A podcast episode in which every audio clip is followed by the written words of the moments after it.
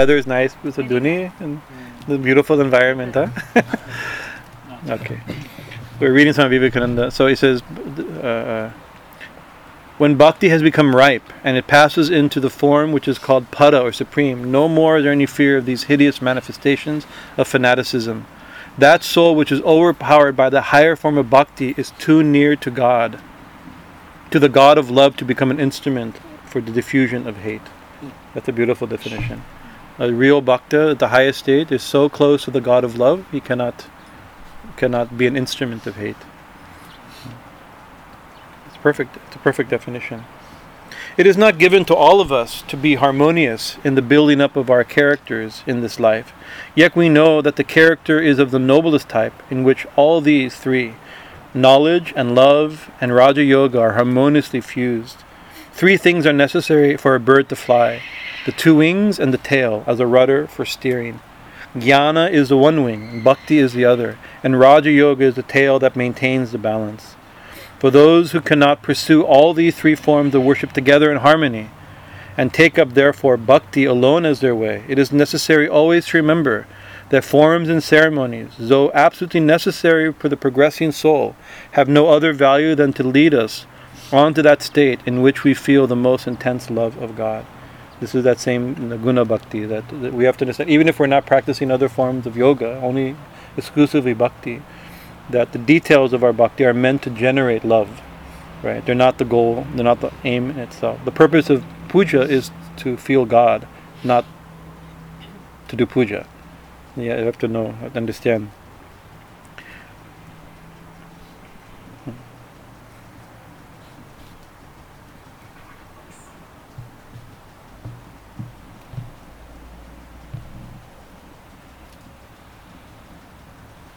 There is a little difference in opinion between the teachers of knowledge and those of love, the Gyanis and the Bhaktas, though both admit the power of Bhakti.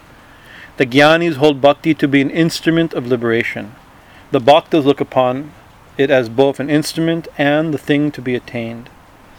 Right, so this is this, that that some hold that oh devotion's okay. By devotion, one attains liberation, right? But the the pure bhakta, like Narada says, that the it's the path is bhakti, but the goal is also bhakti, right? So the the goal is not liberation. The goal is itself.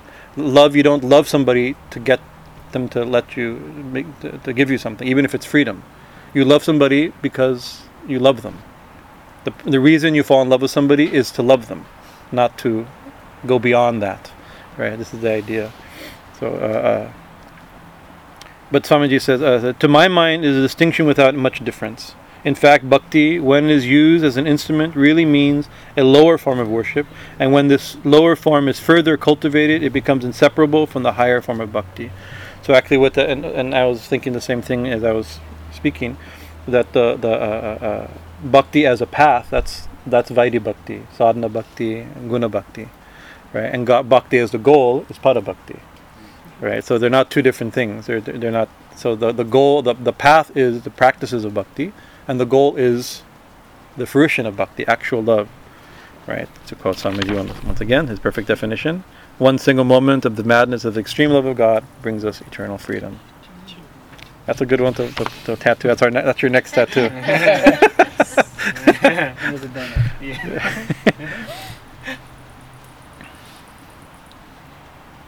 Each seems to lay great stress upon its own particular method of discipline, forgetting that with perfect love, true knowledge is bound to come unsought, and that at the end, true love is inseparable from perfect knowledge.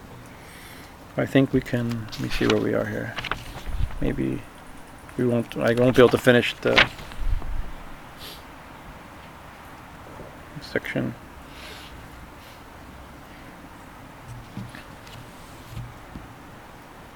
Actually, to. He he quotes a bunch of verses from the um, Upanishads and the Yoga Sutra, and it gets very complicated. You know, I'm going to skip this to, to round it out. It's it's important, but it it's not important necessarily for the discussion. So. Um,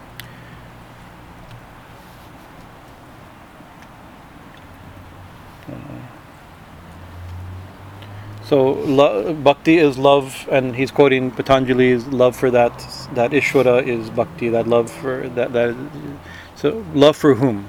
That's the question. So that ultimately, who, what is bhakti? Love for, because regular love, love is wonderful. Even love between people, mother to child, um, uh, relationship and friendship. These, this is love also, and it's we consider it divine because it has a, f- a flavor of bhakti. But bhakti is only love for God. That's that Narada, Naradi, Narad himself has said that. So love for whom? For the Supreme Lord Ishvara the next chapter will be him defining what is Ishvara is. That's a very important philosophical point. Who, which, which, what we'd call God, I guess, in common English. Love for any other being, however great, cannot be bhakti. For as Ramanuja says in his Sri Bhashya, quoting from, from an ancient acharya or great teacher, from Brahma to a clump of grass, all things that live in this world are slaves to birth and death, caused by karma, and therefore cannot be helpful as objects of meditation, because they are all in ignorance and subject to change. So anything that anybody we worship, he says from this is a beautiful from Brahma, Lord Brahma, to a clump of grass. The other thing to say from Indra to Indrajit, from Lord Indra to an ant, right? These are the full ex- right? They're all born and they all die, right? They're all like so. Love for them is not freeing. It's natural. A loving person has natural loving relationship, but that's that that's Ishvara is beyond the world of Maya. We have to love the thing is beyond Maya to become that love, which taste of which frees us forever from Maya. In commenting on the word anurakti, anurakti used by Shandilya, the commentator Swarup, uh, Swarupeshwara says that it means anu, after, and rati, attachment. That is to say, the attachment which comes after the knowledge of the nature and glory of God. Else, a, bi- a blind attachment to anyone, such as wife or children, would uh, would Otherwise, any type of attachment would be bhakti. We plainly see, therefore, that bhakti is a series of successions of mental efforts re- at realizing, at religious realization, beginning with ordinary worship and ending in supreme intensity of love for Ishvara. So I think we'll end there. Uh, next week, God willing, we can read uh, the um, the uh, philosophy of Ishvara, and it, uh, he gives a very interesting. I'll do one thing. He says he gives a very complicated uh, discussion on what Ishvara means, using all these different scriptures and commentators, right? But then he's then then but that's meant I think as uh, as attention to the big release. But actually, but for a lover, these things don't matter. A bhakta doesn't care about these things, right? You know, it's it. We should know. I mean, it's helpful to know what Ishvara mean, what God, what does it mean, like. A, but all these too much philosophy. It's a beautiful line. I'll, I'll read this one line. Uh, uh, uh he no longer reasons and believes, he almost perceives. He no longer argues, he senses. And is not seeing God and feeling God and enjoying God higher than in everything else. So once you know God and feel God, then these philosophy philosophy is at a much lower level. Okay? But that's Swami Anubhavananda from uh, Krishna Anubhava from Vrindavan, from uh, uh, Varshana, he I, we discussed this before, but I think it's a very important point. He says like the reason his guru had him study philosophy and religion and like this stuff is for self to, to understand what is what and not become fanatical and have clear clear understanding. So it has some benefit as as, part of Vaidhi Bhakti and Sadhana Bhakti to also think a little bit some philosophy. But it's the goal is not philosophy. The goal is is ecstatic love for God. Hari Om. Any comments, questions, challenges? Cut off my head. This is uh, the, this is uh, some, the four yogas from Vivekananda. Four yogas. Uh, Swami Vivekananda. You can put yeah, you can put these two. Yeah, yeah. He's waiting, Duni Mata waiting for you. Uh, okay, yeah, thank you.